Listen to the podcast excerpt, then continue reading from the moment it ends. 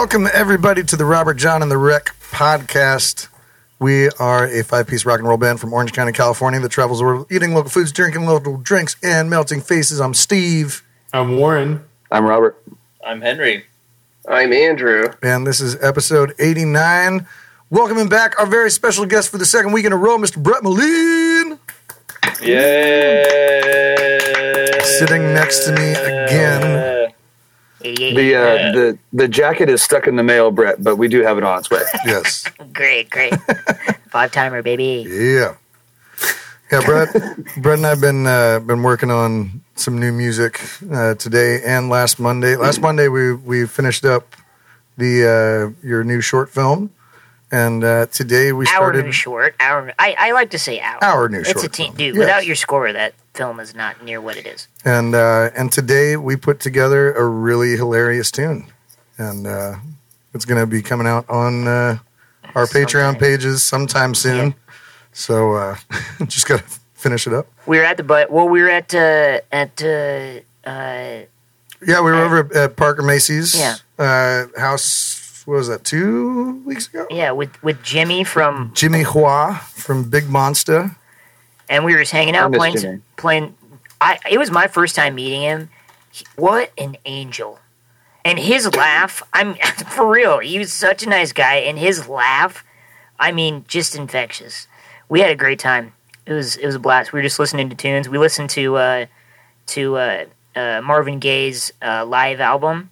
Uh, his uh, What's going on yeah, what's live? going on live? It was Nice. honestly unbelievable. Like that dude and and their their band was I mean, in every live band when you get to that level is tight, but the changes, the transitions between songs and like and the intros they did going into songs was nuts. Just so just unbelievable. And I, it's a new, it's an old recording, obviously, but it's a uh, newly found recording, and they just mixed it, um, and it came out last year or two years ago now in 2019, um, and yeah, the, Nice. the record was just Wow. absolutely incredible. And Parker grilled up some uh, some burgers and sausages, and we had some some drinks and some shenanigans, and yeah, it was fun. And we wrote, we came out with the song, and we were just like sitting around, you know, in the living room, and and uh, as things happen, uh, something funny just came up, and we just ended up riffing on that for probably Yeah. thirty minutes. A sad uh, reggae song, basically.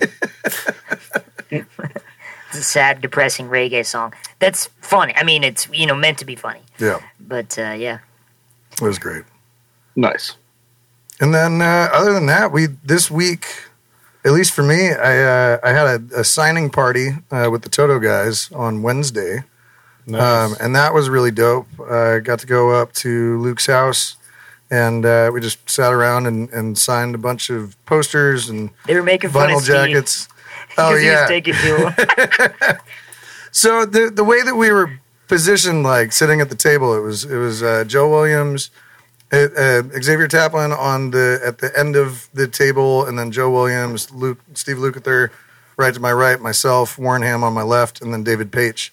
Um, and we were just you know going through stacks of stuff and signing them, and and uh, I was getting I was in like this small zone, so there wasn't really enough like room to place things. Um, and Warren was right next to me, and so he was signing, and I didn't want, didn't want to like overload him.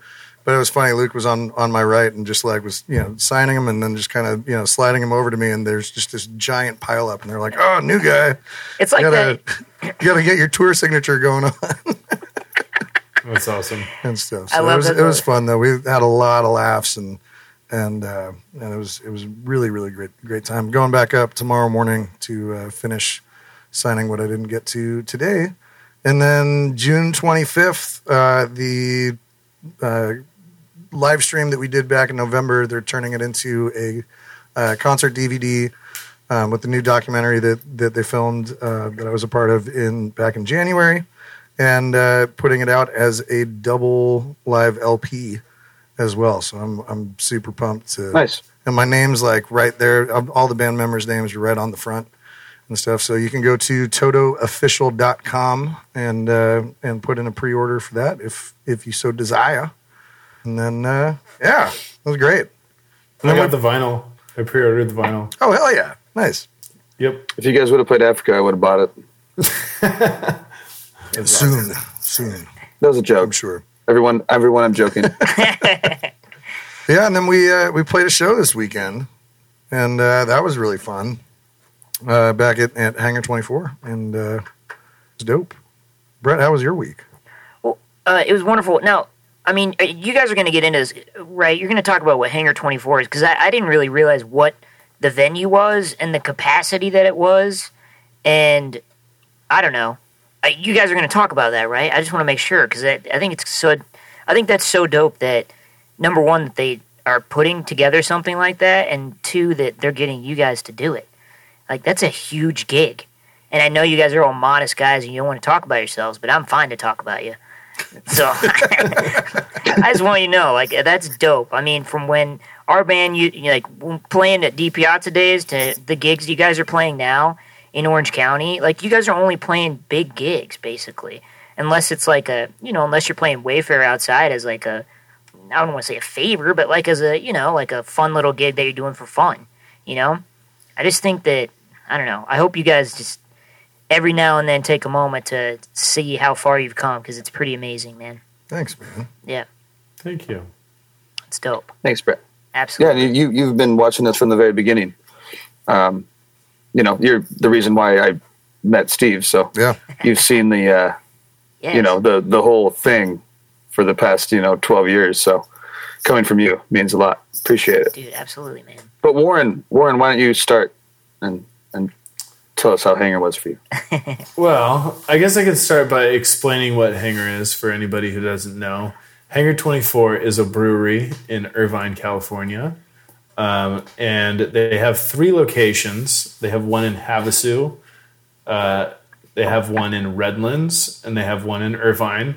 The one in Irvine is their newest location. And um, uh, they just started. Well, they kind of just opened up right before COVID happened, and then obviously COVID happened, everything shut down. But they opened up in this office kind of complex that um, has a very large outdoor area. And uh, when John Hampton went there, who runs Hampton Productions and OC Music Showcase, he saw the potential of how big the spot the space was and he had the ability to bring the stage and the lights and uh, he they, they gave him one night and we actually played that show in like i think it was november or something November, yeah. and uh, and it was a big success, and they were super excited about it. So we turned it into a a concert series that started in I think like March, and has been running every Saturday at that Irvine location. And um, yeah, it's been awesome. It's a big outdoor venue, um, and uh, you know it's big enough that people can stay COVID separated, or you know, it, there's also people who don't wear masks, but it is uh it is COVID friendly. It's big area, and uh, we've been playing there. This is our second show we did this past Saturday, and it was great to see all of our fans and friend friends and family. Um, yeah, it's just always a good time playing music, getting to play for people again, getting the wheel started rolling, and uh, and then and then the best part about the weekend, this one in particular, is we got to play. It was a great show. All of our friends were there and fans. Um, but then we got to celebrate John Hampton the day after Yeah. on Sunday um, because it was his birthday. So happy birthday to you, John Hampton. Um, and we had quite a fun time uh, on Sunday, just hanging out and kind of decompressing, uh, which is rare because I feel like John is always in uh, production mode, so to speak. So it's it's nice to have everybody there. Nobody has to gig. Nobody has to do anything. We can kind of just hang out and uh, yeah, and then you, and then you guys can get it even what that was because that that was an amazing thing in itself too. So um, it was a really good weekend. Uh, so thank you to anybody who's listening or watching uh, that came out. We had a great time, and we hope you guys enjoyed yourself. And uh, we can get into some more of the details of why this show was even cool, cooler this weekend with some of the other guys here. How was your weekend, Robert? Yeah. Um, I'm just going to mention uh, we, we had a couple special guests play with us um, which really rounded out the whole sound and the whole set. Um, our good friend Adrian was on backing vocals, um, and she just she's just fantastic. Uh, she nailed it, and it just it rounded out the whole sound. It's kind of like you know what what you hear on the record is, uh, you know, kind of like in person, if you will. Um, so it was just really nice to have her there for all the backgrounds. Um, and even, you know, the, the one new song we played was, she killed that too. Yeah. Um, Wait, what new one did you which play? was just a lot of fun. We played a new song called Every Day Okay. and uh, yeah, it was just great. And also, um, we had some uh, good friends of, of the band and, and all of us. Um, Amy and Al, their kids are uh, basically small little rock stars, um, but they haven't really figured out that they are rock stars yet, but they are. Um, and Steve invited Kai up to sing "Old Friend," and he just nailed it. It was so fun. Um, oh my god. You know, I, I don't know how old Kai is. Maybe he's like six years old or seven, probably six. Um, and so if you go online, you'll see some photos and some uh, video. But um, he's been, you know, since, ever since he's been like two years old or able to walk, he's been, you know, trying to go up on stage and click my pedals and just wants to be a part of the limelight. So it's been, uh, and he's also the ring bearer in my wedding. Um, so it's kind of like a little family, little family party on stage for that little bit, which was really cool. Um, you know, we're, we're kid friendly band with like kids. Absolutely. So that was a cool thing. And I'll Henry and Andrew take it from there. Um, I'm going to talk about something a little different because because I can't really add anything to that um, aside from the fact that I got to play a new guitar. Uh, I think I think it's the first time I played my new guitar with you guys, or maybe the second time. But it was cool. I played my Firebird. I thought it sounded amazing. Yeah. It felt amazing. We're both rocking Epiphones on stage, and uh, they sound as good as any Gibsons out there, in my opinion, that I've heard or played. Um, mine feels as good as any Gibson I've played. Um, it feels good, man. feels good to be, uh, you know, playing with a new medium because because every kind of guitar feels different in your hands and, and makes you play different things and um, it's cool to have something that that feels uh, sort of evocative of the vibes I'm trying to uh, create on stage, and uh, this this Firebird is is really helpful with that. Uh, it's it's definitely a rock and roll guitar. Like the sound and the feel of it is very, you know, very very much just screams rock and roll. Um, but aside from that, I started a new job this week, which I'm really excited about uh, and that is working with local legend Mr. Parker Macy Oh, yeah. at the uh, right. nice boutique record store at the lab in Costa Mesa, uh, Cream Tangerine, and um, I'm going to be working there on weekdays going forward. Uh, I'm going to be working there every week, Monday through Thursday. Um, you know, obviously, unless uh, other obligations come about, but but otherwise, that's going to be my my daytime gig, and I'm really excited for it. Um, the last couple days I've worked there. I worked there a little bit this weekend, and I actually just worked there today.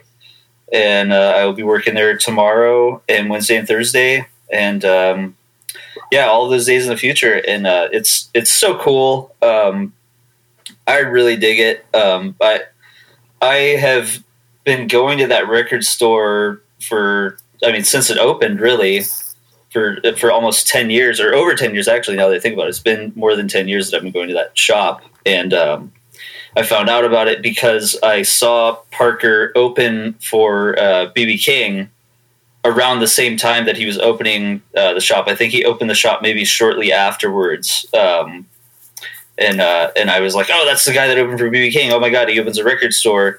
And so I used to be that kid that would go and buy, you know, like a record or two at the shop and be like, are you guys hiring? Like, I want to work at this record store. Like, I know a lot about records and blah, blah, blah. And like, maybe next time, buddy, you know, yeah, maybe another time. And then turns out I actually become friends with Parker and, uh, and good friends with Parker at that. And, um, so I've been, I've been kind of vying for this position for a while and it just sort of happened that way. And, um, I'm really stoked for it. Um, it's so cool to get to sort of create the vibe in my own little corner of the lab. Um, it's like an outdoor mall for those that don't know about it. Uh, it's just this cool outdoor mall area that like they call it an anti mall, and you can you know basically just open kind of area.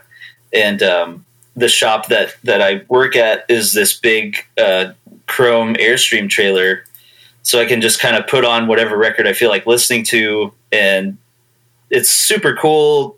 Kind of watching people walk by and getting drawn in by what's being played, or maybe they see you know one of the many things that are sold there. Um, it's not just records. There's there's a couple other cool things that uh, we sell at the shop, and um, yeah, I'm just really stoked on it. Uh, it's it's something that works for me, and I get a, a degree of fulfillment out of it that um, I probably wouldn't at any other sort of retail oriented job. So um, if you're ever in Orange County or you live in Orange County, come pay me a visit. I work there, uh, you know, all day. We, are open from noon to seven, uh, seven days a week, and I'm there Monday through Thursday, um, holding it down. So if you ever get an itch to uh, check out some records, if you're into vinyl, if you just like checking them out, or if you want to, you know, see what we have to offer and kind of get a feel for it, I am there, and I'm would be more than happy to see you and maybe help you on your journey of vinyl collections and whatnot. Um, and they have all of the Robert John the Wreck on it's vinyl true. there as well, It's and Henry true. can sell you I could sell you own record. my own record. Actually, we, not only do we have Robert John on the Wreck vinyl, uh, we also have vinyl Professor from, Columbo too. from my previous group, Professor Colombo, available at the shop as well. So I can sell you. Uh, we sell lots of local great artists, local selection. Yeah. local artists, uh, independent up and coming bands uh, from from all over all over the world. Actually, um, yeah, it's it's really cool. Um, if you if you haven't been, please check it out. It's a really cool little operation, and I'm really stoked to be more involved in it uh, as an actual employee. And not Um, only that, they ship internationally too. we also ship internationally. Yes, So- we do. in case you're listening and you're in a faraway place, you can go to creamtangerine.com and get some of that cool shit too. Absolutely. And there's there's a lot of it. There's a lot of cool stuff. Um, anyways, how about you, Andrew? Um, have you sold any of those candles yet? The rock and roll candles that look like uh, Yes. uh, Catholic church candles? I sell a lot of them actually. I sold at least six of them today, Nice. and uh, over the weekend I probably sold twenty of them. Who's the most popular? Um, Harry Styles, Of course. either Harry Styles or um, what is it? Uh, they have like the Bachelorette guy. Oh. Like he's got a Bachelorette guy design. Come, There's all these on, pop culture America. references. Come on, America. I have to ask. Jesus. Like I don't know what it's from because I'll do inventory. I'll be like, "Who the fuck is this guy, Parker?" He's like, "Oh, it's from this thing." Oh, okay. um, I love that you One need more- to ask Henry. one more question. Have you had to sell people hip hop yet? And have you had to deal with what Parker's talking about, where you're like, know everything about records except hip hop? So Actually, not yet. Not not yet. I haven't I haven't had to uh, had to do that quite yet. Um, and I'm in the same boat. there. I know I know uh, about more or less. I have, a, I have a pretty good knowledge about pretty much everything but hip hop myself. Uh, I'm in the same. do you guys have any Kanye records? Kanye? Is that an artist? yeah, you know, Yeah, yeah, yeah. He's been, uh, you know, topping the charts for uh, 15 years now. right, right. Well, you know what's I, funny I, is have never heard of him. I, I don't it's know. like one of the few hip hop record. We just got in uh, a hip hop record. One one of the few that I actually enjoy. It's this, this Kendrick Lamar record, oh yeah. Right. and I saw it in our new arrivals. I was like, Parker, I'm going to take this. Like, you know, and obviously paid with an employee discount or whatever. I was like, Nah, I'm I'm I'm taking this. Nice. I don't have it in my collection. So it's also become a really dangerous job for me, as you can imagine, because every time I see something cool, which I see at least five to ten cool things a day, I'm like, oh, I kind of want that. Yeah. yeah. You're gonna end up not making any money. I'm not, I'm gonna make you're just gonna be like, oh, this put, He's on gonna my, put on my credit. And then Parker's gonna be like, well, you, I'm going on tour. I can get. I'm gonna get. so don't, Don't worry, man. I'll pick pay up another shift. I'll, I'll, Right. I'll, pay, I'll pay I've back. worked. I've worked three shifts there, and I've already bought six records. Oh God. Parker's like, Yeah, yeah, man, bad. I can hire this guy at work and I'll make money. Actually, Yeah, pretty much. Pretty much. Um, I was mixing our record. I was doing the final mixes with our engineer and mixer Jeff Frickman, um, and so I was not getting a lot of sleep this weekend while we were playing these shows because I'd go either from mixing to the show the next day, or I think I w- we were mixing until like three, and then we just mixed the next afternoon, and then we played Hangar. And then I actually got some sleep. But then the next day, we finished at like five in the morning or something last night. Steve had to retrack a vocal thing at like one, which was pretty cool. that's tight. Did you track it here? Oh yeah. Tight, Yeah. dude. That's rock and roll, It was man. one of I those things where it's like, "Hey, Steve, do you think you could do this? I know it's 1 a.m. and I didn't tell you anything about this. But That's I think prime time for thing." this It's like, guy. all right, I got it. Yeah. And it was there within like, I don't know, 15 minutes or something like that. And he wasn't even home when we talked about it the first time. Yeah. So kudos to Steve for getting that done. And then I think Jeff, yeah, after if there's anyone him- on the oh, planet that that you can, re- I was gonna say if there's anyone on the planet that can record a vocal track at 1 a.m. and you need it like now, it's definitely Steve. Yeah, no, it was awesome. I, I said that to Jeff actually. It's like, who else could we get to do that? And I gotta give gotta give a shout out to uh, my roommate Ryan Only one for, man on the planet. for being a total sweetheart about all those late night vocal takes and shit. he Um, puts up with a lot from me. Steve do that a lot. He'll just go like, "Hold on, I have to track this thing," and we, I look at my watch. and I'm like, "Is it like two thirty? Like, are you sure you should be doing this right now?" And he's just screaming his ass off in his room. He's like, "Yeah, yeah, yeah, I gotta get It's this just done." perfect. It's better better that than the, than the uh, night terrors. You know. Oh, God. Um, no, so I was doing that with Jeff, and uh, so it was dangerous because the last night we were there, we only had one song to finish, and then we were just doing like last touch ups, like vocal up, vocal down, like, and then if we're in there, we might do this little thing that really you don't have, you know, much say after that because you, you you can't play with it too much or you'll fuck everything up. Because really, like one dB in a direction, anything will sound bad. It, it, once you get to that last final balance, Yeah. it's like so delicate that you really have to pick your notes like really, really extremely carefully. And sometimes it's not even like one dB up; it's like one dB up on an EQ, and it changes everything. And now this thing pokes out or something like that. So it's really, really subtle changes at the very end. And so, and that's not as hard of work as doing the other stuff that's like pretty easy and we just either hear it or we don't. We go do we care? Or we don't. Goes really fast. So uh, for john's birthday i bought him a couple bottles of tequila because that's what we do on john's birthday. We just throw out a bunch of bottles of tequila and then uh, they somehow disappear. And i was talking to the sales guy Quickly. and I like mezcal, so I bought a bottle of mezcal for myself when I was buying John his stuff. And I took it over to Jeff's, thinking that, uh, oh, like we'll just take it over and like we'll just drink some mezcal and uh, we'll just be mixing this record as long as we need to, and we'll probably be done pretty quick.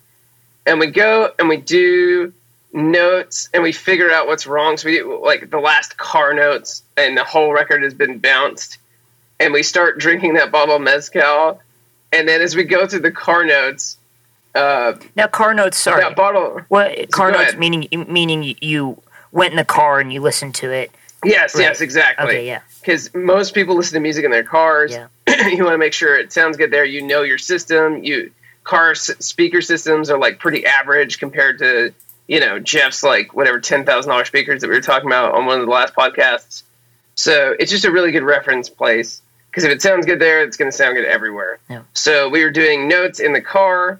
We were drinking mezcal, and we just kept going because we just kept having more little notes. And uh, we're all drinkers, and Jeff's a pretty heavy drinker too. And I thought I was going to get that bottle of mezcal back so I can have some at home. And we drank probably like 90% of that bottle between the two of us Wow. doing these mix notes and going back and forth. And it was like it was really good mezcal, and it just disappeared. And I was like, how did that happen? But it was cool because then we just started getting like looser and looser, and like you know, Yeah. Um, this record sounds so good. We just started pumping each other up. You know what I mean? Yeah, Like, yeah. This is going to be great. And I feel like me and Jeff are a little more neurotic, anyways, because we're the perfectionists when it comes to those things. So, um, you know, being excited is never how I feel at the end of a mix. It's always like terror, you know? yeah.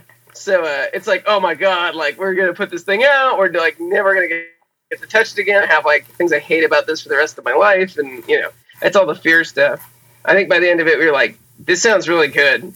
And uh, I listened to it on the way home, and I had like drank whatever a million glasses of water before then. And then uh, I uh, went to Jack in the Box and got food and sat in the drive-through line for like you know listening to the mixes, and I was like, this sounds really good.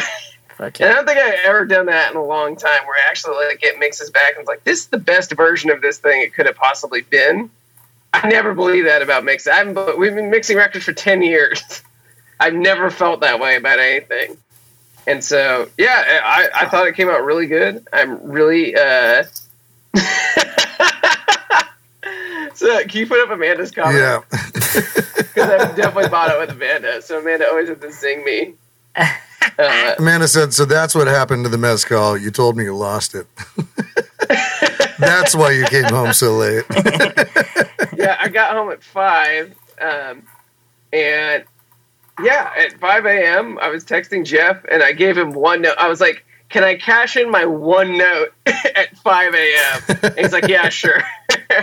so I had a one more little note that I got in at five a.m. and then went to bed. So the record is like because once it goes into mastering, you almost can't do much. Like Right. it's it is it's going to be what it is. Yeah. Like uh, and our mastering guy is good. Jeff likes him. I like him. So if it gets to mastering and something happened, it means we screwed up, not the mastering guy. So I, I feel like a huge weight is lifted off my shoulders because these th- we've been writing this record for how long now? Like six months, seven months, or something like that. We've been working on the songs, putting everything together.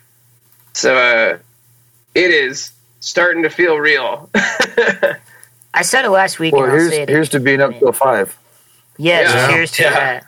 Multiple Cheers. nights. Sounds Yo, that's what it takes. Cheers. I, And I, on, on that note, Yeah. tell us what you're drinking. Start with me. Yeah, Yeah. go for it. All right.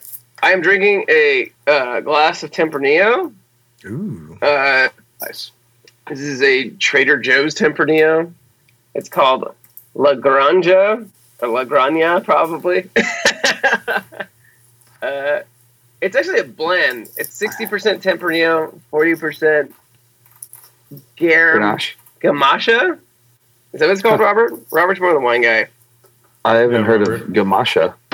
I feel like usually Anyway. a Tempranillo is mixed with like a Grenache or something, but Oh, that's If it's good. what it is. Grenache. Um, Oh. It looked like an M. My bad. Uh, anyways, uh, it's good. It's light. Um, it's it's got that Tempranillo like boldness to it, but it's sort of like more like a Pinot where it's a little waterier. Uh, but it's good. I like it. Henry, what are you drinking? Um, I actually just picked this up from Steve today. yeah. Uh, this is a, and by today I mean like half an hour ago, or well, I guess I guess we've been doing this uh, like an hour ago. Uh, this is a Crimson Bouquet uh, fruited sour IPA with raspberry and black damn. currant from Mason Aleworks out of San Diego, California. Uh, it doesn't taste alcoholic at all, um, which is extremely dangerous. And it's Uh, like if you guys want to guess Yeah. how much the percentage is, Four point five. Seven. Seven point two. eight. Eight point one. I have one here as well, so I'm. I'm uh, oh, so you already know. yeah. Uh, Robert, I, I'm guessing you must have seen it because you you guessed exactly right on eight point one. Oh. No, I have no idea. Yeah, you literally you literally nailed it. It's just eight- really good at guessing. Good job. Well done. I applaud that. Good job. Nice. 8.1. Robert. You get a gold star. Find a gold star sticker and give it to you next time I see it. what are you drinking? You better. How is that beer? That seems Um, funky. so It- I'm drinking Dosen a lot of beer, which is very Sorry, uncommon. Robert. Go ahead, It's really Robert. Sorry. Yeah, well, no, I, I would like to know too because you didn't really talk about how it tastes. Oh, sorry. about it. Shit. Um, Sounds good. Like, does it does it taste good? It- Do you it's a enjoy it? I do enjoy it very much. Uh, I'm already like almost How does it well, make you feel halfway inside? done. Uh, I mean, especially after working today and talking to people a lot of the day, um, it's really nice. Uh, I feel like I earned this today. Um, it's uh, it's obviously got the fruity kind of floral thing going on with it. Um, it's definitely definitely got the sour thing going on. Um, I want to say it reminds me of a rosé almost. It's like a cross between like uh like a like a if there was a dark version of a rosé. Like I don't taste the IPA in it at all. I don't know how this how this gets labeled as an IPA because I don't taste the IPA in it whatsoever. Um, and it doesn't it doesn't really taste boozy either, which is why I was saying it's it's really dangerous because like I I would never have guessed that this had first of all had alcohol in it if you just like gave it to me and were like drink this uh, let alone 8.1% alcohol um, i don't know. It, I, I really like it. Um, i don't want to say it's really good because it's the most generic thing but i do really like it a lot and it is really good. Um, and it, it's definitely right up my alley in terms of, of flavor profile. Um, not too sweet not too sour very balanced in those things. Um, it definitely reminds me of like a more um, what sharp? Like a like a sharper uh, rosé sharper like darker rosé like kind of like some of the ones we've had out in Europe um, more so than than like a beer and it definitely it definitely feels lighter um, on the palate doesn't have the heaviness to it that a lot of like IPAs have feels very light at least to me Nice. uh, anyways what are you drinking Robert Well, um, uh, I'm drinking a docent, um, but it's a new docent that I haven't had before. They just tapped it, I think, uh, last week or something. Nice. It's called um, called Coveralls, and it's a double IPA.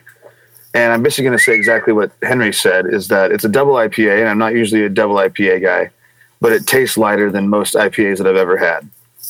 Um, it's delicious and it's really good. But the dangerous part is the percentage again, just like Henry just said. Uh, do you guys want to guess the percentage of it, even though you guys haven't had it? Nine. Yeah, I'm gonna go nine, nine and point five. Ten point five. 8.5. 10 Whoa, point, guys! 9.6 No, it's it's only eight point four. But uh, Oh, whoa, what a letdown, man! well, there it is. yeah. Well, no, but no, but see, it, it tastes it tastes as light as like a you know, you know, a, just like a blonde ale or something. It's it's like it's like a session IPA, but at eight point four, it's really dangerous. So we'll see how the end of the podcast goes. But um, yeah, it's it's delicious. Uh, I, I haven't I, I tried it at I tried it there, but I wanted to have it on the the podcast for a little bit, and it's called Coveralls, and it's delicious. Once again, repping Docent. If you're in the area, San Juan Capistrano, head down there, grab some beers. Um, they're tapping my favorite beer in the world on Friday, so it's called Retreat, and I'll I'll be Oh, yeah. I'll be there drinking it at some point of the weekend. Warren, what are you drinking? I picked up a sample pack or whatever it's called of uh, Kona. I'm drinking something called a Kua Bay India Pale Ale. I haven't had this one. They had the the big wave in there that I know we've all have, have had, and then the longboard, which I feel The like everybody has if you have it on tap. And then what was the other one in there? Uh, They had an IPA called Fire Rock, and that one is Yeah. different from that one. Oh That's yeah, there's no fire rock in there.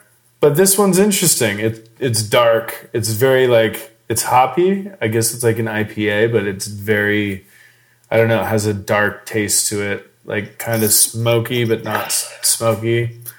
Um yeah, you know, I would I'd say definitely not my favorite out of theirs, but worth a try.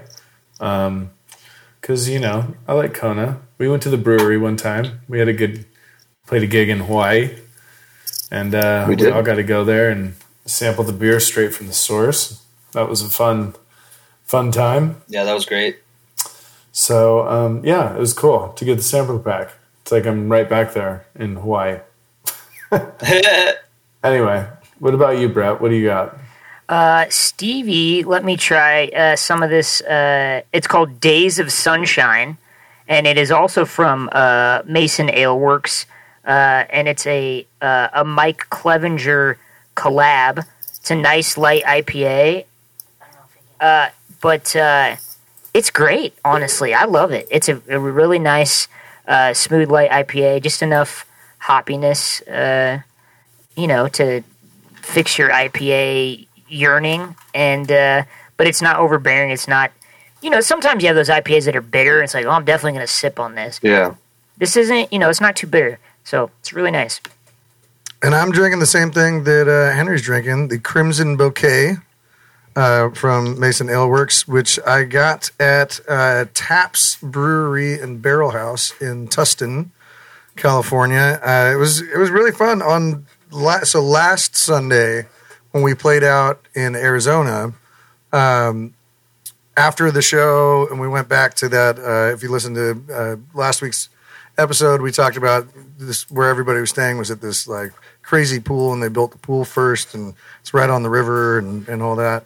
And uh, I met uh, James, who is uh, the brewer there at Taps, and also Aaron, who is the operations and uh, marketing director uh, for Taps. And she invited me to come in, and we sat and before the hangar gig, and I tried probably I just got flight after flight um, and tried almost all of the uh, the the beverages that they have available there. And then Aaron was kind enough to uh, to send me home with with a bunch of uh, of their beer, which I've been meaning to get to you guys. I got some to Henry um, this evening, and then the rest of it I'll I'll get to you guys tomorrow night. Um, but it's all fantastic, man. Like the, the crazy. I don't think I've been to a brewery um, that has as wide of a breadth of uh, flavor profiles and different types of, of, drinks and flavors. Normally, it's like you can kind of tell they're all the same, you know, brewery. And this this one, like you know, the, this uh, Crimson Bouquet is it just is incredible and super light and eight point one percent. And then uh, I also got some of their. Uh, they have a barrel aged Doppelbock that I got a crowler of, um, and uh, and that was just insane and boozy and complex. And they've got uh, ciders and stuff that they're doing as well. So it was just it was really neat to go and, and just sit. And Aaron, thank you so much for uh, for the support and uh, and for letting us try all this good stuff. Thanks for the free beer, Aaron. Hell Yeah. yeah. Yeah. So yeah, I'm pumped, and I'm I can't wait for you, the rest of you guys to try it because it's all real good. Yeah, it's good beer. Seriously. All I gotta say is, great minds think alike, Steve. Yeah, buddy. Good job. Cheers, guys. Cheers, everybody. And you know what goes great with good beer? What? Good conversation. Pretzels, Good. Uh, Good clothes. Good clothes. goldfish I got cool crackers, shirt. Good We're just tacos. kidding. Cheez-Its. Steve, We're what is just it? kidding, guys. Henry knows. I know what it is. Yeah, what is it, Steve? Um, well, it's it, Steve, what is it? It starts with an It's music. Hey, I was gonna, I was gonna give some more Oh, hints. yeah. I was gonna be like, It's it music. rhymes with Cusick.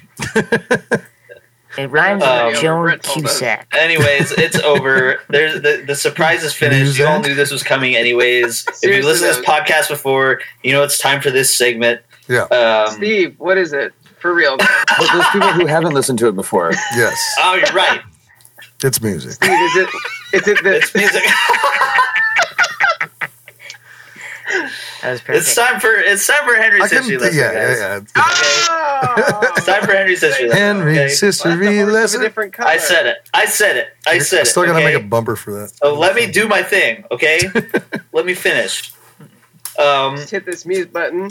if if you're in the uh, if you're if you are listening live right now, and you are let's see, anywhere earlier than the Eastern Time Zone. It is currently April the 26th. Um, and a cool thing that happened on April 26th in the year 1978 is the concert film The Last Waltz by the band debuted in Yeah. theaters. And um, I'm sure a lot of people have seen it. Um, I've seen it probably at least a dozen times.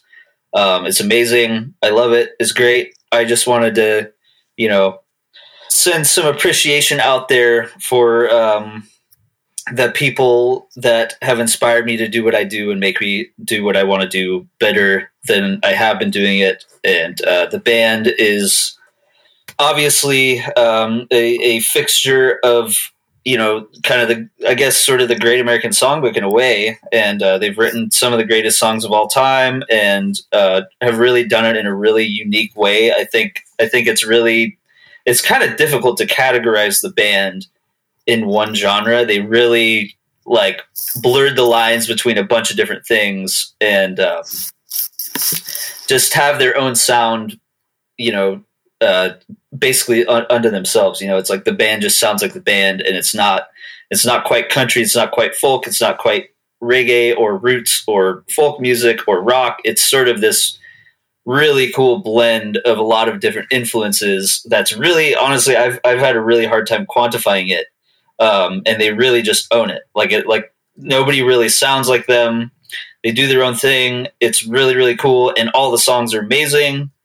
Um, and this concert film had a big part in sort of me wanting to be a songwriter and a performer. I remember my stepdad showing it to me when I was just getting into playing guitar. Um, and I thought it was super cool. I thought it was so unique and like and kind of odd. Um, th- like their sound is is just so so different and and unique in its own thing. Um, and what was cool about this was they had a lot of different guest performers come on stage. Uh, Bob Dylan, Paul Butterfield, Eric Clapton, Neil Diamond, Dr. John, Emmylou Harris, Ronnie Hawkins, Joni Mitchell, Van Morrison, um, t- Mavis Staples, the whole Staples singers uh, group, Ringo Starr, Stephen Stills, Muddy Waters, just you know, insane uh, amount of you know what, what a what a great way for an amazing band to sort of sign off. Uh, even though they did wind up getting back together years later, but but this was sort of their finale of their initial initial stint of their career. Um, and the other cool thing about this concert is that they hired like a massive I, I want to say New Orleans style horn section, uh, which was really, really cool and is heavily featured on this song we're going to listen to. I think this is probably my favorite song on The Last Waltz. Um, and it's one of my favorite songs of the band ever wrote. Um, so we are going to listen to Life is a Carnival from The Last Waltz. Uh, hope you enjoy. Nice.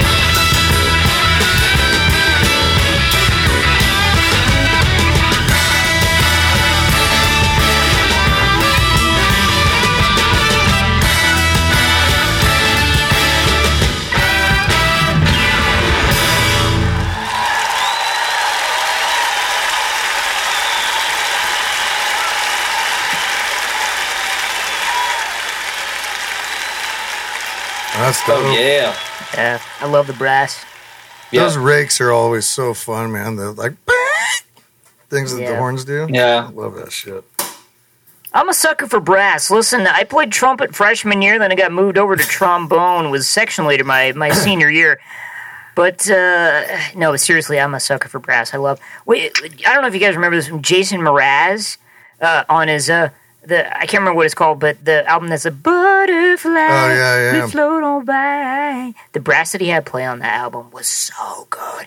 Even okay, I don't even listen to Beyonce that much, but her Homecoming live album because of the band and the brass. I'm like, I was listening to it all the way down here to Orange County today. It's so good.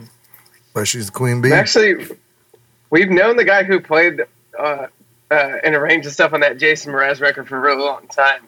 His name is Ben Adamson. Me and Robert have been friends with him for like probably over ten years. He arranged Ben the Adamson, brass on that. He arranged the brass on that on that. Yeah, day. yeah, Yeah. He did What the sound for fuck? Kamasi Washington for a long time. That's who Mike uh, Wilson, who has been on this podcast as well, got the gig from with Ben Adamson. oh, nice. I didn't know Uh, that. Cool. I hope I get yeah, to meet him somehow. is the guy who uh, played trumpet and uh, arranged all that stuff for Jason Mraz. I will. I talk heard he never got paid for it. what? That's crazy. That it's so good. The and you know what's great about it is the dynamics.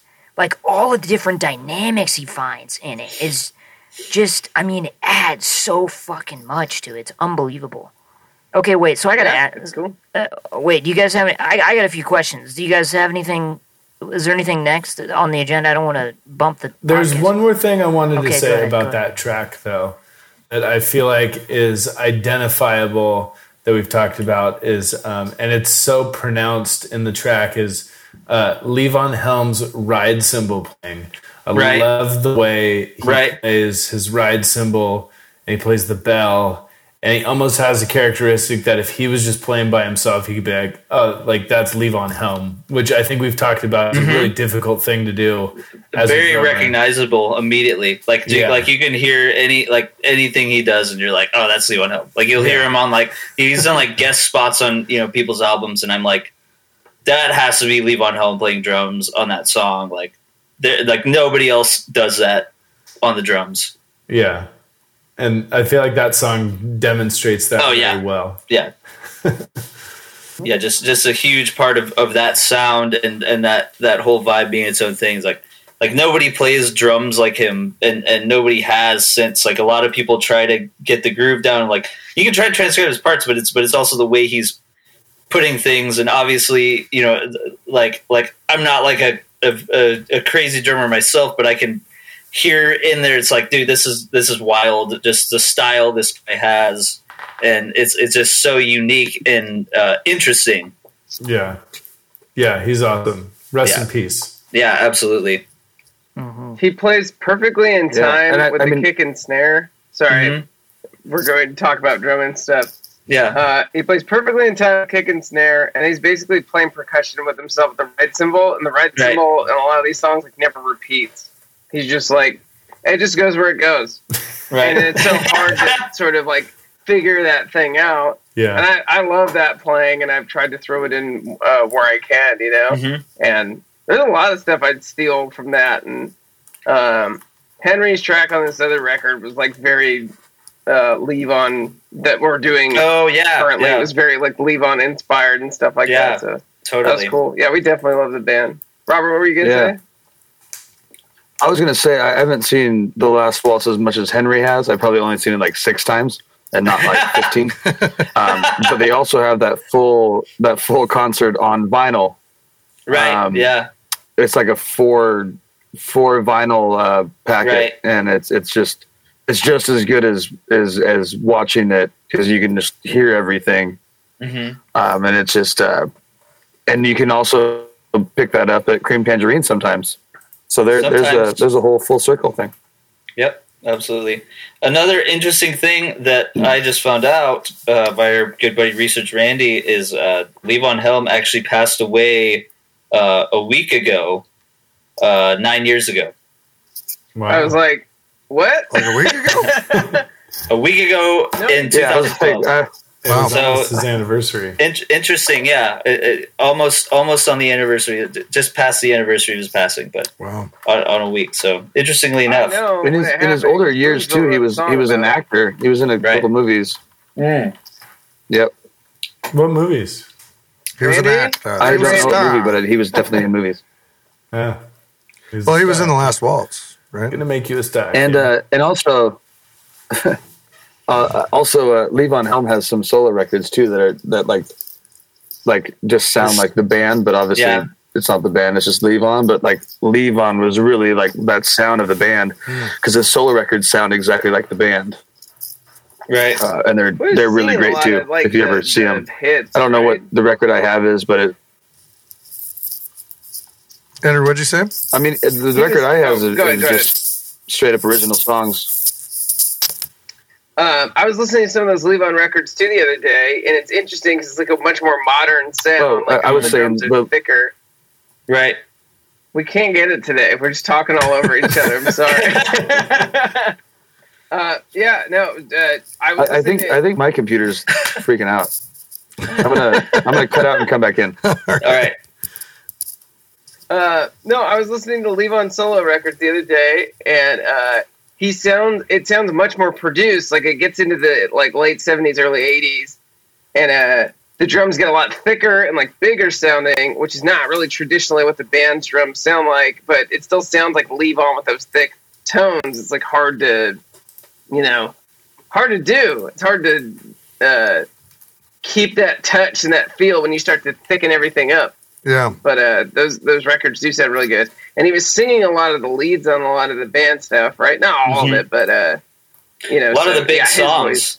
A lot of the big songs, like I mean, that one that we just listened to. Obviously, uh, I, th- I think he's saying in unison. I'm not sure who else was singing with him, but it sounded like there were two people. It was either Richard or or uh, Rick Danko singing with him.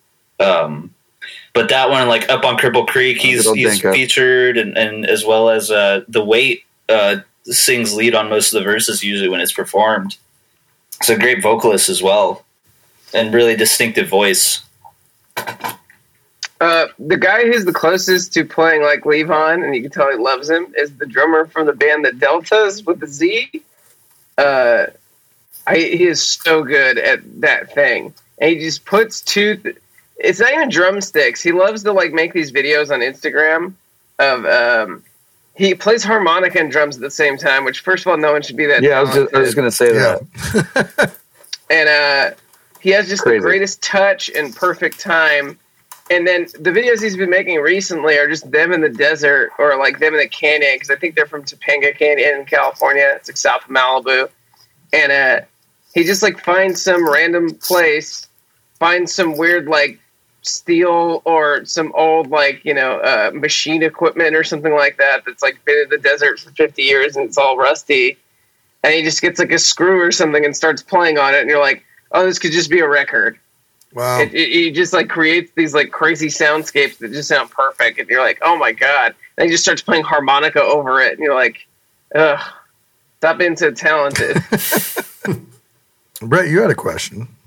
I got so many things I wanted. I've been I've been holding this entire I have a time. question for Brett too, but, Go but ahead. you go ahead. Brett. Um, so if, if you haven't listened to the last episode, Brett Maline is one of our very good friends, very close family member of the band. Um, he is a comedian, writer. He's basically everything you want in in a person. Um, Get the hell out of here. and uh, he's from Nebraska and is living back in LA now. Um, so I just want everyone to know who Brett is if this is your first episode listening. And he's going to ask a question now. Thanks, RGs. And you know what? Thank you. Props for saying that I'm from Nebraska. You know me very that peeps that know me very well. Well, I, I have I have a bunch of Nebraska questions for you later. Okay, great. Talk. No, because pe- people that know me well know that I like to be, you know, introduces from Nebraska. Because when I went home, I was I was home in Nebraska for a second, and and my cousin would always be like, "Oh, is my cousin from L.A.?" I'm like, "I'm not from L.A." You know, I love California. There's a lot of great things about California, but I'm from Nebraska. I'm from small town Nebraska, and I feel like that's a big part of who I am. So I appreciate uh, you saying that, RGs. Um, I got you. Yes, thank you. I mean, yeah. Long, uh, quick backstory. Long, I used to play in a band years ago, and and Robert John at our very first gig, uh, you know, long, the the the the lineup got messed up by the manager of the place that we were supposed to play. This is like in 2007 or eight, and Robert John, I don't think he was even 21 yet, and was just playing a little solo gig, and he gave up half of his set to us strangers, and just so that we could have a set and we've been buddies ever since. He's a great, great guy. And I do want to say, anybody listening that's like playing music, that's working at it, if you want to, if you really want to, uh, if you want to pursue, uh, you know, making it as as a band, as a rock and roll band, you look at Robert John and the Wreck because they put in the work. And it, and I was talking to Steve literally about this right before we got on the podcast. It's not just about playing the gigs. It's not just about writing. It's not just about playing every day, singing every day. It's about the social media. It's about doing stuff like this with like podcasts. It's about um, what what is amazing about you guys and what honestly, if I could go back, what I wish uh, our band would have done a little more of is community outreach and like really being involved in the local scene, being seen at local spot as many local spots as you can and and just really digging in to these local spots because you go to Robert John and the Wreck Show. Last one I went to was at the Wayfarer outside, and there was people from all walks of life who live here who just came to support you guys because you're local and you're a good fucking band that has been doing it and work hard. And people recognize that. And when you go on tour, people see that when you're on stage. They see how tight you guys are. And like anybody, it's just like our buddies uh, you know, Walk the Moon. For anybody who doesn't know Walk the Moon, the Shut Up and Dance with Me. Those guys were the same way. You watched them play. if you didn't know who they who they were Yeah. by the end of their set, you were buying their fucking CD. And you guys are the same way. And you continue to get better and better every album that you put out. This new album, I said it last time uh, on on the last uh, episode. I say it again. Like I've listened to a few of the tracks, and it's your best stuff. And I'm not throwing like I'm not bullshitting you guys. I wouldn't bullshit you guys. If it wasn't your best stuff, I'd say, hey, it's really good. But this is your best stuff, and I think it's dope. And Andrew, to what you were saying, man, I I believe you because listening to it, I hear that. Uh, uh, I believe you with what you were saying of like, oh, this is like perfect. Like this is the best that this song can sound. You know, I believe. I, I didn't say that. Well, I didn't well, use the p word. Well, no, you didn't use the p word. No, Distance well, myself well, that. Well, I want to go on. I want to go back to that because as a perfectionist, because I think you and I are the same. Because I told Steve today we were at lunch and I was like, dude, I was just telling him like the the score that he did for the film that we just got done with.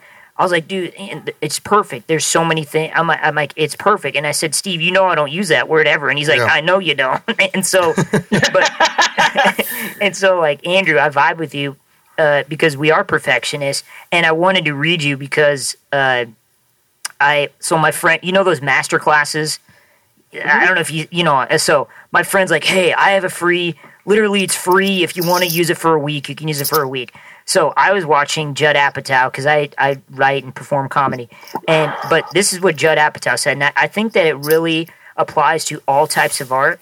Um, and he said the best approach is to constantly be searching for what's wrong, and Yeah. that made me Wow. feel so much better because I feel like even when I'm working with even today when we're working on shit, Yeah. I I you know like everything. There's so much good stuff, but my, I'm constantly like, okay, wait, that one little part, we can fix that.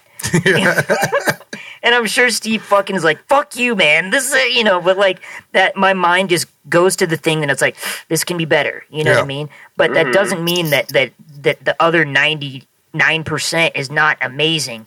It's just that my mind's constantly going to that, and I feel maybe that you're the same way, Andrew. And so I vibe with you, and it's it, it's how, I mean, you know, that's how you know you're just constantly shining down that rock to make it into something, to make it into a crystal, whatever the dumb saying is, and uh, so when you were talking about that, I just I wanted you to know I empathize with you, and and that's what it takes, you know, like listening to stuff and really watching stuff and honing it and honing it and honing it and really listening to each moment and and and figuring out are we executing that moment, you know?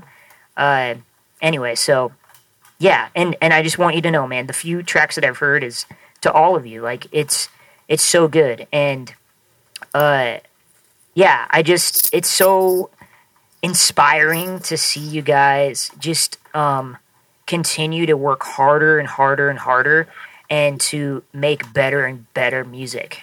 And just as some, you know, I don't, you know, I don't, I, we make music, but I'm not like in a band anymore. But it inspires me to just like keep creating and to keep, you know, keep getting better and keep being influenced by by you know music that music that has already been made and also music that is like getting made right now that we're listening to and then people that we're meeting on the road and and um I don't know. It's just like there's a real visceral uh feeling to that when when you know especially to this last year of the shit show that 2020 was I think that you guys are one of the you know you guys are part of that group that's like whoa because you knew the artists are going to create some of the best shit that they've ever done.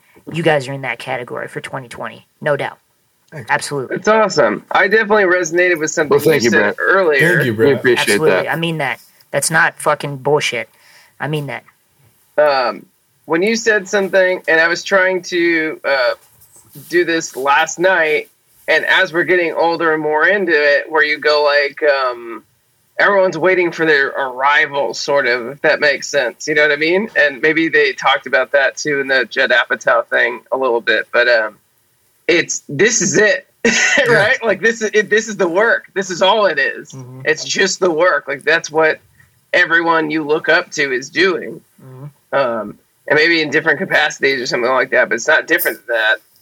So if you don't enjoy this piece or you're not stopping to smell the roses, I guess, and go like, this is awesome. It's kind of what I was talking about, like getting to split that bottle of tequila with Jeff. It's like, oh, that's the experience. Or even just like something like John's birthday party was like, oh, like this is what we get out of putting in all this work together and like days like this where we could just hang out and we know everyone we've known everyone for years. There's not like you know needing to meet people. And now we've like built these families everywhere. And that's like um that's the reward that people aren't really like talking about. Yeah. like that's the end game or whatever. Like the end game is a day like you know john's party not necessarily like playing in front of a shitload of people or at hangar or something like that or you know because that like literally that hangar show i don't know if it felt like you, uh, this for you guys it felt like it went by in like two seconds. Whereas the first hangar show we played felt like a lifetime Every show 'cause does. we haven't done it. This last hangar show it was just over. Did you guys feel that way Yeah, Yeah. No, it was over because it felt so. It felt so good when everything's Yeah. working properly and everything's feeling good. It goes like that, and when your mind is racing and you're like, "Man, we haven't done this in years." Like the cobwebs are coming off, the rust is being taken out. It it feels like it's even like it feels like it's longer. And you know, this is the other thing on on top of what you were saying, Andrew. Is again like that that that Hangar Twenty Four show. Doesn't happen. It's not like uh, you know uh, John just saw you guys and like, oh, they're a good band, and you know what I mean. It's about cultivating relationships. It's about earning that respect in the local scene. You know what I mean? To be able to build to that, where you're when now again what we were just talking about with you know it takes years and years of playing the local scene of gaining that notoriety and and just trust of someone like John who's like I got a huge show. I need somebody that can put on a great show and is a great band. And you know he knows that he can go to you guys.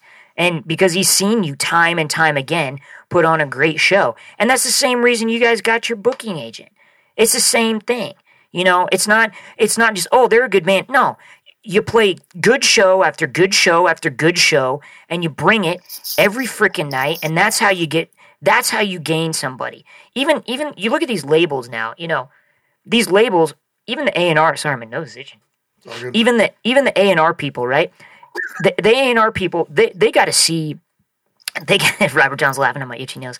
They got to see they, these A and R people. They want to see you know everything. They want to see your your social media growth. They want to see you play uh, you know five big shows in a row and fucking crush every fucking one of those shows. And then maybe, just maybe, if you have enough social media growth, if you have enough you know uh, stuff going on uh, on Spotify or whatever you know whatever, and then and seeing you play those big shows, maybe they're going to bring you in for an interview. But the beautiful thing is, a band like yours, you know, uh, who knows what where it goes with a label, but you guys are already doing it. You're already your own thing, so that if and when a label does come along, it's like you're going to be able to tell, hey, look, if you're if you don't do this right, like we're going to be able to call your ass on it because we've been doing it all Yeah. up until now. You know, which that is power and that is like taking it into your own hands. And I just, again, I respect the fuck out of it. And like, I just, it's beautiful because, you know, again, I've known you guys since 2007, 2008, and, um, and followed you obviously and played with you a few times. And, and it's just, it's, there's not many people and there's not many bands that have the perseverance to do what you guys have done. And you guys to see you guys now reaching that time and it's like you guys are fucking ready you know because of the work that you've done to get here. You're ready you know? It's cool. Well, thanks, brother. yeah man. I just want you to know dude because sometimes you know when you're in it it's like you know you don't get a chance to kind of take a step back and so i just you know i wanted to tell you guys that. And also i wanted to ask two other questions. Where did you meet how do you or where did you meet and, and who is like how, jeff frickman? Like how do you know him or whatever? And then who's mastering your stuff and then also and we'll do those first. Um, we played a show at Hotel Cafe in uh, Los Angeles, and Jeff was just at that show, and he was like, "Hey, can I buy you a beer? I'm also a drummer." Blah blah blah blah blah. And we just started hanging out and chatting, and we got along great. And he's like, "Hey, I have a home studio. You should come check it out." And uh, I was like, "Yeah, sure. Like that sounds cool." And at that phase of my life is just like going out and meeting everyone, like just you know seeing who's who, and you know is a little more aggressive about you know doing those things before you know I had more of a network, and so um, you know, and I'm always looking for just like oh maybe we could do vocals there, maybe we could do this, maybe we could do that. Like I, who knows like how this will end up working out, but um, meeting someone is never a bad thing. Having lunch with someone is never a bad thing or something. So we went and hung out. I looked at his home studio. I was like, "Holy fuck! Like this, your home studio is better than every production studio in LA. That's not like a Sunset Sound or something like that. Like the places that like are built from the ground up to be studios. In LA, there's a lot of these like um, production rooms that like are like cookie cutter. Like here's your desk, here's the speakers, here's your like couple of preamp options, and then here's your like very small tracking room, and that's it. And Jeff's studio was like ten times more intense than that. And then he had like uh, his whole house, you know, with uh, snakes and stuff running around and stuff like that, so he can be tracking all over the place. And then he also had like all these crazy drums and stuff like that too. And he showed me some stuff he had done with a uh, uh, uh, Dwayne Betts. Am I saying that right? Correct. Um, and then um, he had shown me some stuff that he had got on TV. He's like a really good drummer. Um, and so he had done a bunch of TV tracks for like Ellen, and he's actually the sound guy for um, Family Feud. He's been the sound guy for Family Feud for almost 20 years, I think. tight So he just does all these random gigs. He's another guy who's just like, um, I do this because I love it. And uh, he could tell you, you know, he's definitely not getting paid enough by us compared to what Family Feud pays him. So he does this because he loves it. You know what I mean? Yeah. So uh, it's just another one of those things. And then, yeah, especially when we were doing it like last night, like mixing it together, it's like, yeah, like why are we doing this? We're stupid. We just hate ourselves. We want to punish ourselves because we, you know, it's like we love pain or something like that. I don't know. Like why do we? Why do we keep creating stuff? It makes us feel so terrible all the time. but you guys will never you guys will probably never Oh. forget last night you know that's what's dope yeah, no, no, yeah, totally. I'm Uh, starting. I, I feel like as I'm getting older, I'm like trying to take it in a little more. yeah Yeah. Uh, what were you saying sorry i cut you off you were saying something else Oh no, that's how I met Jeff, and then uh, Steve. Uh, Yeah. you know the guy who was doing mastering, right? Yeah, so I've I've actually I've never met uh, Michael Fossenkemper in person yet, but um, he works out of uh, Turtle Tone Mastering in New York City, and uh, he I got introduced to him through I think it was John O'Brien who uh, hmm who mixed our uh, self-titled record, and also yeah, John O'Brien. produced uh, produced my solo record uh, Mhm. back in 2018, and yeah, uh, Michael is just incredible, and he does great work. He's he's worked with you know on some really big big stuff, both on uh, the engineering, mixing, and uh, mastering side, and um, he's fantastic. So I've been using him for everything. Um, that I think we we we went with uh, Reuben Cohen from uh, Lurssen for "Take Me Higher," right?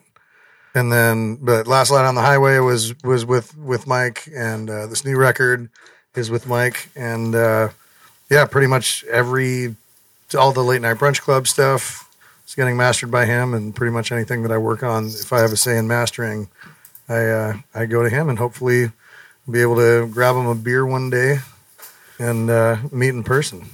Be Hell cool. yeah. Cool. Okay, now questions about your live show. So, back when I used to play, you know, we were touring. John, we had. It's like you're interviewing us.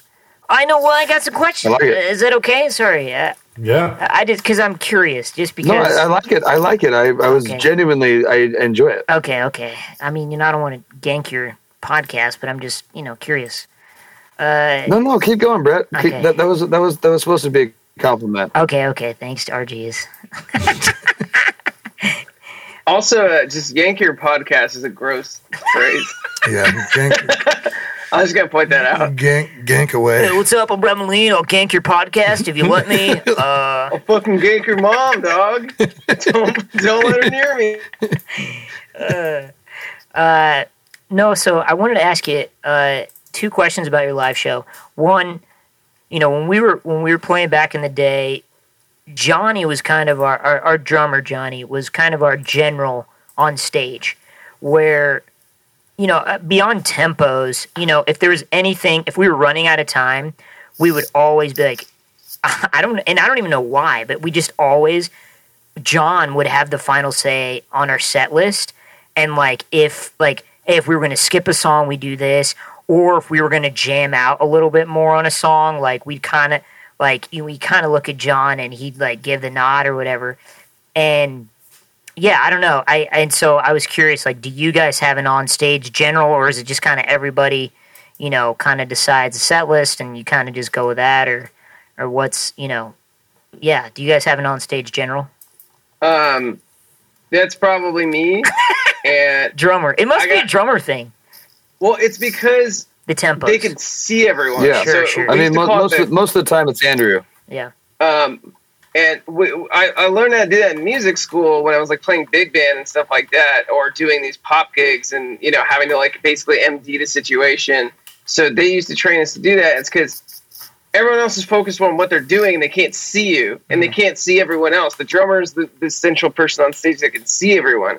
So if you glance back, or like I can I can speak to people with my bills or whatever, right you know. So uh, Right. w- with those sorts of things, I can cue without having to just yell. Obviously, I have my dumb, loud voice that I scream at people on stage. They can hear me anyways, but um, I think it's a lot of the time the drummer, unless it's like an artist. If it's like an artist, artist, and there's like one guy, because we're passing around solos all the time, like like there's a lot going on, to, and then we don't know what's happening half the time. So uh, if we make it look like we do, we're we're you know pretending half the time. But uh, um, like if there's an, an artist artist they want to do what they want to do. You're there for them. You're there to make them look good. And it's almost they want to cue all the stuff because it makes them look like important. And they want to do all this and blah blah blah blah. But like if henry's doing like a two to three minute solo or something like that it can get boring really fast if you're not careful right like he has to like choose what he's doing really carefully and i'm there to be sort of the double check or the like have eyes on this other thing like if he's just in it and there's that guy screaming in my ear that we have to be done in like three minutes or something like that, I have to go, Henry, Henry, like let's you know, we're moving on or something like that. So right you just have a little more eyes in certain places. And we, we built up that trust over time where um so everyone can focus on what they need to focus on. Whatever Robert needs to tune in between songs. Like he's not telling everyone what song it is. Or, you know, um oh, whatever it is. They're they're Henry switching guitars, you know. Yeah.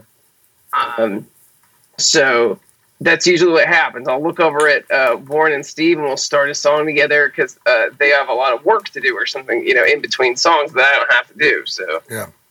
um, So when that happens, because I'm so, uh, so my band was not as musically inclined. Marty and John were. Blake and I not so much uh, on our instruments. So uh, we were not that as talented to be able to be like, okay, we're gonna just start playing the song and kind of riff on the song while they tune or whatever. So you know, do you guys do that a lot? And like, it, are you? What do you do when you? You know, like say Robert John, you're getting ready to play a song, and say Robert John's like, I got it, my tune, my guitar's way the fuck out of tune. I got to tune real quick, and it's gonna take him thirty, eh, probably Well- thirty seconds. So what do you like? Do you guys have a set thing? Like, how do you just start jamming? You know what I mean? Like, do you as like, okay, we're just gonna kind of play the chord structure. You know what I mean? And just kind of jamming it, and then you give the nod. You know what I mean? How does that work? Well, I mean, the the reason why Cold Night is what Cold Night is is because we played, I think, in Buffalo, opening up for the Rival Sons, and my guitar string broke like right in the middle of the song, and so I ran to the back to change my guitar string, and then the guys just kept You playing. changed your guitar string And that's kinda why- gig. I think I think yeah, that that's kind of like why. Wow. I think that happened in Buffalo as well, but it was our first European tour in Congas, Spain, where Oh, okay. I think it was it was it was Chris's guitar had a broken string or something, and Manny had to run back to the van, and so we had like just a bunch of time to fill, Yeah, and we just ended up I mean, like but that, that, that's why. we just did like a like a piano solo and stuff, and just kept tossing it back around until. You know, like we were good to go, and then it's like, cool, two, three. You know, like- So you count. So Yeah. on stage, you'll count it. You'll kind of look at each other.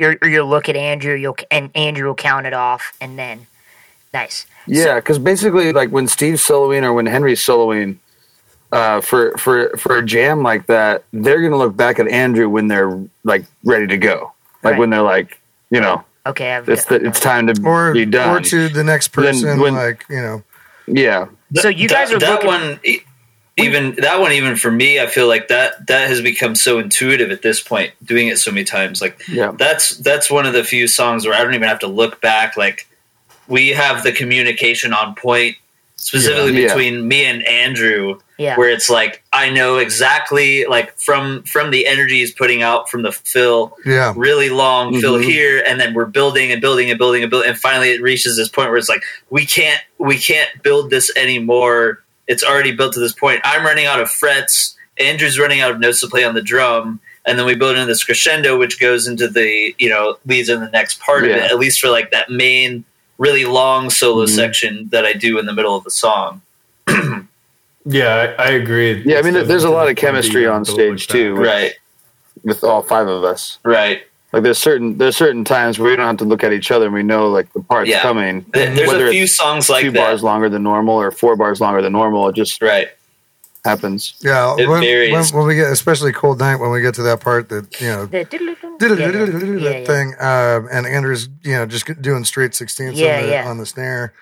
Um, it's uh, I, I look back at him because I'm like sometimes that that's always also like towards the end of the set. Yeah, you know so sometimes it's like hey we got to shave off a you know couple seconds here a couple seconds there to like be on time or if mm. especially if we're doing a festival or something like that where like we could have an encore but you know kind of want to get out of the way of of the next band that's coming up so as not to like fuck with their time and stuff. Yeah, i just look back and he's like no one more. No keep going. Yeah, you know or he's like yeah here we go. Like yeah.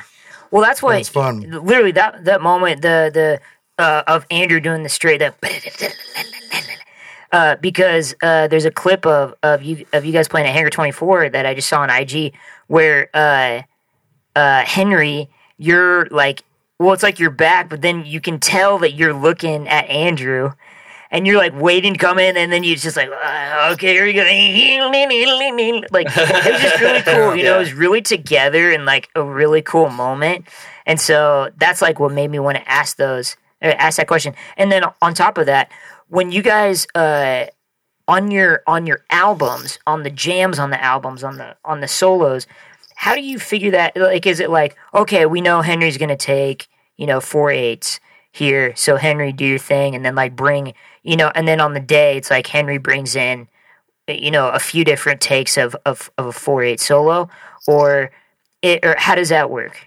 Yeah, that's that's. I mean, I would say that's pretty accurate. Yeah. Um, we'll sort of we'll sort of make an executive decision of like, um, you know, if we like like a lot of like especially there's a new song on the the record where uh, I have a couple solo sections on it actually, and uh, they're like at least twice as long live. But on the recording, we make them only like eight bars, maybe Yeah. but live it's like it could be 16 it could be 24 it could be 32 bars of soloing. Um, it depends on where the vibe is at and how long we want to take with the moment and how long i want to take with building up to the next part of the the jam. But we try to i think when we're recording stuff you know we know we have a limited amount of time to sort of get the message across that we're trying to get across. So it's like you know and and definitely uh in my opinion i think i think um the long solo format um, doesn't necessarily translate uh, in like a studio recording as much as it does even in like a live recording, right? Right, Um, yeah. You don't you don't have that. It's a much more controlled environment where it's like you got to make a statement that's like you know kind of contributes to the overall vibe of the song as opposed to like what you're actually feeling the in the actual moment of the of the show or whatever it is. Um, but in the studio, it's like okay, and, and it's two different things. Like in the studio, it's like the, the solo is is oftentimes written. Like I have I, I hear I hear the solo in my head as I'm composing it. Right. Like a lot of times it's more composed or or it's built around a few motifs. Right. That kind of pivot the song to the next thing. But live, it's like I sort of go through these phases of like, um, you know, I hear stuff uh, like I'll hear some of our songs before we even play the show, and I'm like, oh, that'd be a cool idea to throw in the mix. And if I can get there and get to the point where I where I can uh, mentally sort of make the synthesis from you know I hear the message in my brain, it comes out through my fingers. It's really cool to do that, but but you know it's, it's a much is a much different thing, and they're equally fulfilling for different reasons. Uh, and so, uh, you know, so when you're, so as opposed to, so for live stuff before the gig, you may have some ideas, but you Right. you have like a thing that you know, or like kind of a thing that you usually or that you kind of built. Uh, let me ask you this: so in, in stand up, right? Stand up, you have jokes that you've written, and you know you have setups and, and whatever, right? So it's a prepared thing. But of course, live, you know, there may be things that come up or like you know uh, off an audience reaction, and you may deliver it differently or whatever. But you kind of have a pretty good idea of what you're going to do. Is, is that similar for for your for you guys' stuff, uh, or, or when it comes to jamming, when it comes to soloing, uh, for live stuff? Like, I- like, I- and or if you get something right before the show, you're like, oh, I may try to work that in if I can, but I'm not going to force it. Absolutely. Yeah. That that's a really good analogy actually. Um, I think at, at least for me like like I'm taking a lot of the solos, I'm taking a lot of the extended solo breaks. Um, and so at least for me like that's that's a really really good analogy actually I would say cuz cuz I could be I could be in the middle of the song and all of a sudden, you know, I'm playing through the song and all of a sudden this idea oh man, I should do you know, I like I really feel this um this this like uh I'm really vibing with this idea in the, in the moment. I'm like, oh, I should throw this in. Mhm. I feel like this would be a really cool way to mix up the thing because I, I tend to incorporate a lot of similar motifs in my solos, but I got to keep them fresh and interesting. And naturally, I I'm more drawn towards the concept of improvising. Yeah. But but there's a few motifs that are like like if you listen to a cold night guitar solo I did a year and a half ago, and the one I did at Hangar on Saturday, you're still gonna hear a handful of licks that are like, oh, you know, he played the same thing here, but otherwise they're going to be completely different because it's like uh, just the way my mind works. I think any creative person works. Somebody that work is working in the moment, working in an improvised medium.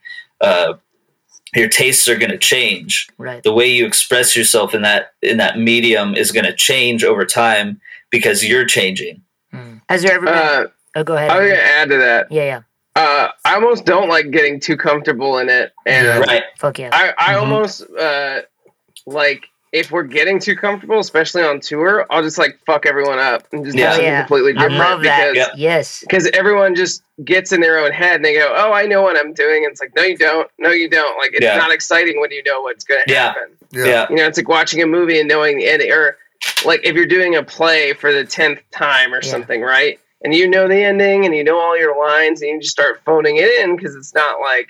It's Mhm. like no, you have to not know how the story ends. None of Yeah. us know how the story ends because we're Yeah. all contributing at the same time. So, and then I think we've hopefully created an environment where people can take those risks. Yeah. You know what I mean? Which is like, uh, especially in the live setting, there's like times we make mistakes, Yeah. but sometimes those mistakes turn into the what's cool about it.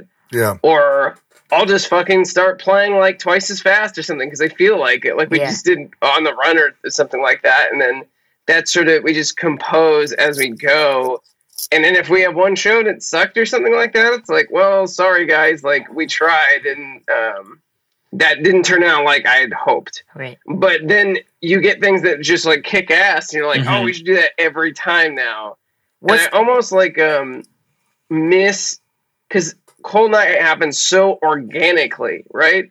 It's the thought of like oh you guys it's almost like uh when people compare it to freebird or something and you know all the the moments in freebird or something it's like we didn't try to do that. That just happened. You know what i mean? Mhm. like no one tried to do any of that kind of stuff. Mhm. so it was um like i miss having new stuff to do that with if that makes sense. Yeah. because th- like whatever if we play every day now i don't know what's going to happen we can do any dumb shit with that song now because Mhm. it's not we haven't decided what that looks like i mean we're just going to find it out on the stage so um, Is that the best thing that you guys have found on stage? i i I think the audience feels that we don't know what how the story's going to end does that make sense Yeah. so we're just as excited as they are except we have control over it at that Mhm. Like, I, Right. I That's a know really I have great way to say control that, over the outcome, but I am gauging them to decide what kind of decisions to make. I'm feeling them out to go. Do they need more? Do they need less? Do Hmm. they need you know to be surprised? Do they need to like? And I'm trying to think of their reaction as I'm going through the playing and stuff like that. I think everyone is. You know, where am I taking this thing, and where are we going with it? Yeah, when we, you don't- we, we fuel off the crowd just as much as anything else. Yeah. Well, I mean, I think that's what makes a great live band. That's a rock and roll band. You know what I mean? That's why you Yeah. guys are fucking good. And you can't fucking do that unless you have the musicianship and more and the confidence and most of all the chemistry and trust on stage with each other. You know, it. You know, again, it it just goes back to the same thing we were talking about. So to reiterate, so my question, so is that is the cold night jam? Is that the best thing that you have found that you've kind of written in the moment on stage or like kept? You know that you that you did on stage you're like oh yeah we're definitely keeping that. Or is there any other uh stuff that you've you know what i mean kept where you kind of found the same way and you kept? A, a lot of the intros and stuff for for tunes um you know that just kind of happened because we were like oh shit like we need to fill some time here because people people need a tune or whatever you know or or swap out guitars or or whatever it may be. Um so do you just start kind of twinkling on keys and then or what or what? Sometimes, uh, sometimes Andrew will be like, "Hey, let's let's just groove something real quick," and like we'll just hang on like the whatever the Yeah. key of the song is, yeah.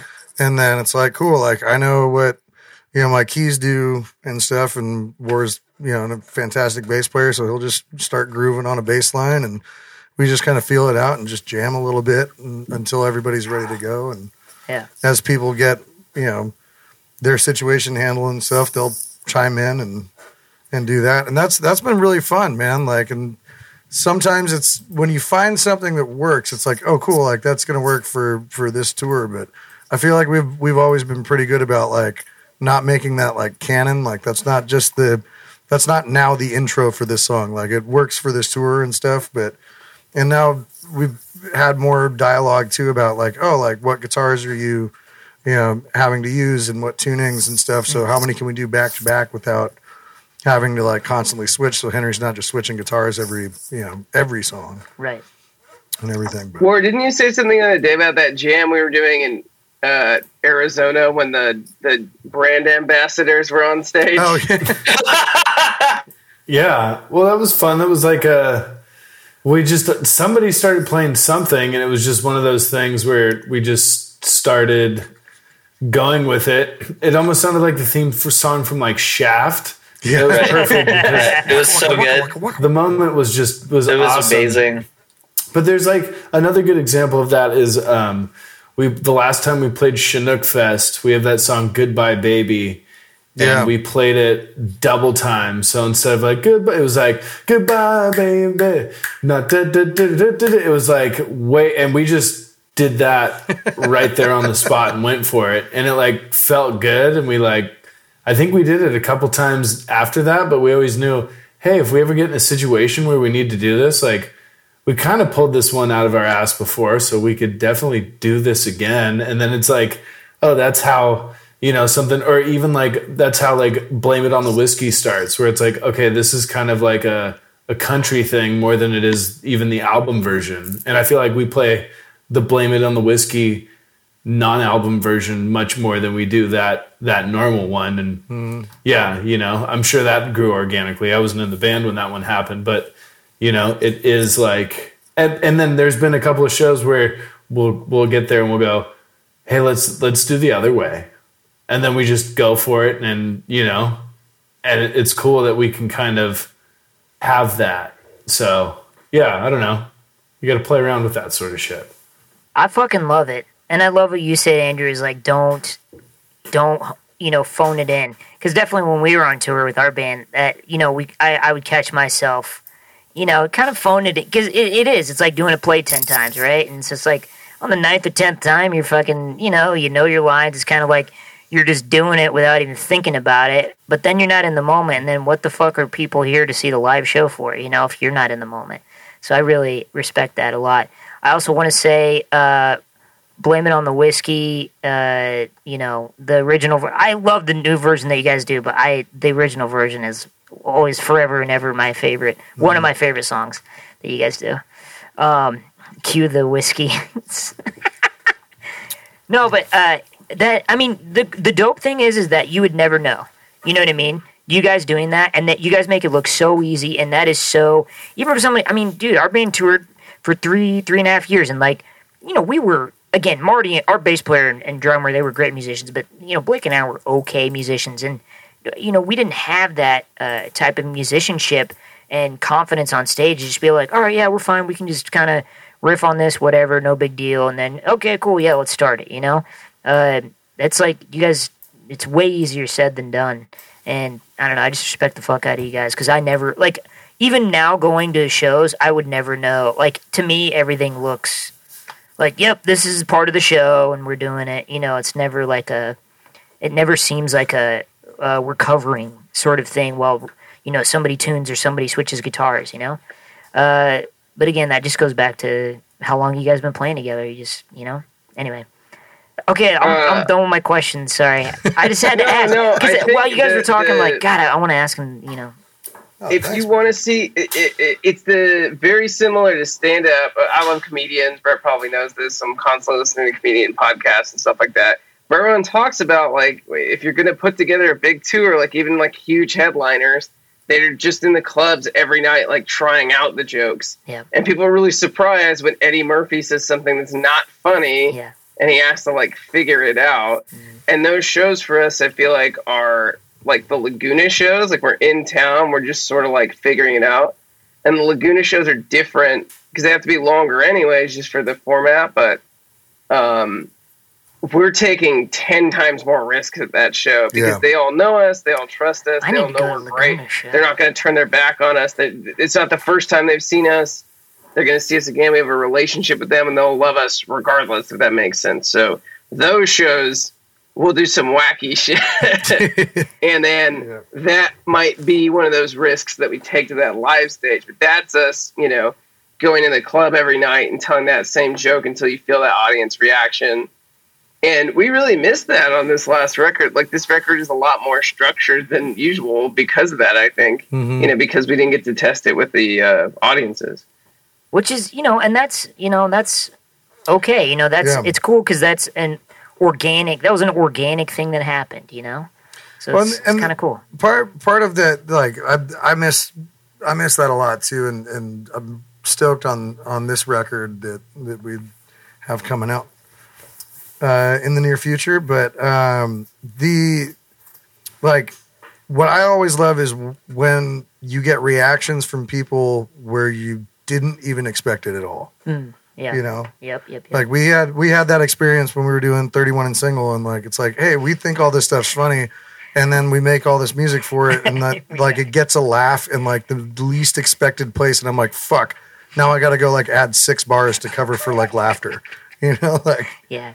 it's it's nuts man. Like and that the the the audience um especially at the, at those club gigs like they tell us what we need to know on you know how to polish things up and and to finish things and what works and what doesn't and, and they like they're they're the ones really dictating like you know how many risks we can take and and how far we can push things before it's just too much or you know any of that stuff Um, Brett, I was gonna say one thing because this is like a funny uh, uh, thing line I just drew right now. Steve was talking about thirty one and single. So uh, I wrote gold probably when I was like twenty four or something like that, and I was just sitting on it for a long time. And there's a line that says uh, uh, "divorced when you're 30." And I can't imagine how old I was when I said that because now I'm 33 and like way past that place. in my life. to even like 30 just sounded so far away at like 24 or something. yeah And uh, I feel like that's what's going to happen to you when you're 50, 31, and single is going to be on Broadway and like gigantic, but you're going to be so far away from it. it's going to still ring so true. yeah well what what was crazy was like we were both 31 when we wrote it yeah you know and I mean, you- and you're going to get Like, further away from it we're- every we're year. turning you know? 36 this year and like Yeah. it's like oh man that's seems so so long ago you know? yeah for real It's fun. Well, Brett, thank you for being the one to ask us some questions. Sometimes Yeah, man. we get a little Yeah. bogged down. no dude no worries i i just you know Yeah, appreciate it. Yeah, dude. Seriously, you know, I am as a you know a sort of musician and, and former touring band guy. I just was curious because it's um, you know you see that on stage and and and you know maybe to a lot of people that you know don't perform on stage they don't see that, but like that is a definite thing. You know of uh, just the chemistry and kind of. Uh, how you communicate on stage and who's the person you're looking to to kind of you know keep things rolling along and and just how things are created and how things uh, are are improvised on stage too is is that's what makes a live show so dope and you guys' live show is so good so I just wanted to ask Cool. What do we have coming up? Uh, um, we we sort of have a tentative release at least month that I feel comfortable telling people about yeah do it uh, for this record. We're not going to say the title. We're not going to tell you anything else. Um, if you want, you can come to one of these shows, and I will play the songs for you on my phone. There you go. That's about I'm as far as coming getting I'm coming But we have uh, it's September. It's looking like. Hell You heard it here first. If anyone gets to the end of this uh, two-hour podcast, you, you know when our tentative release date is. Um, yeah, so that's coming up. We're gonna have a bunch of video content coming up with it. We're gonna bunch of, have like a, a ton of stuff. Now we're just in like content planning. So now we're like, how do we do all the things? So we'll have new merch. We'll have new video stuff. We'll be ready to f and go with this record. So, Ward, do we have anything else? Sea Legs. We're playing in Sea Legs at Huntington Yeah. Beach on the 22nd of May. Yeah, fun. I've already heard a bunch of people like saying that they're going to come out and like rent to the cabana and stuff like that. So Yeah. I can't wait. is that what's see is that a bar or what is That's, that and that's an afternoon show for everyone that's local. It's right on the beach. It's a, it's basically like a little bar right on Bolsa Chica Beach, and uh, we play in the afternoon from like two to five. So it's during the day at the beach in May. It sounds like a great place to Yeah. be. it's a hot gig. fun literally If I were you, Hell yeah. Oh, super hot gig. I think last time we played there it was like August though, so I think It was yeah, it was it'll be very not hot. hot. That's crazy. Well, speaking speaking of hot speaking, things, Speaking of hot things, um, we got a uh, we got another another Brett Maline original tune here uh, queued up um, that you can find on his Patreon page, uh, patreon.com backslash Brett Maline. Um, so this is uh, War War played on this, uh, Henry played on this, and I played on this, and um, it's a very fun song. It was a bunch of fun to put together. It's real dope. and it's called Parents Hot Tub. And uh, so Oh, yeah. be good to each other. Have a wonderful week, everybody, and get wrecked. Here's Parents Hot Tub by Brett Maline.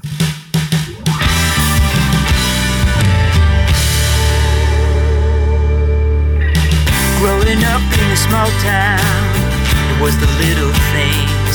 S'mores by the fire, staying up all night, and your parents' really big hot tub.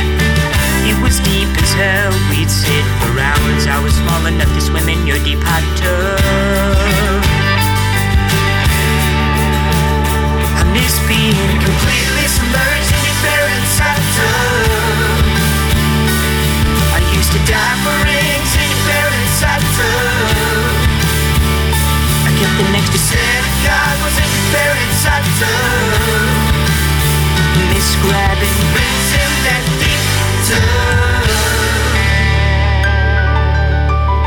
Even when I turned 16, I could stand in the middle of that hot tub and be completely submerged stood in the middle of that hot tub. The other fellas looking mad at me Cause my nipples were the only ones I wouldn't freeze. I used to have them count while I held my head underwater. This being completely submerged in your parents' hot tub. The one place I felt cool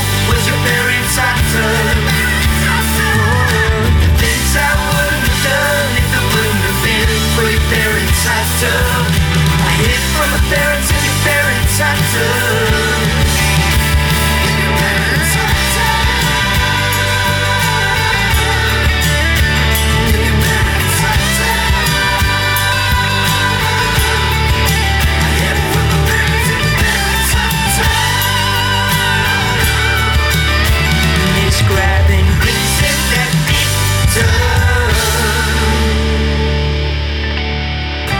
I'm here today, cleaning leaves at the bottom of your hot tub. I got hired by a landscaper in town. I needed a second job for my second DUI. I miss being completely submerged in your parents' hot tub.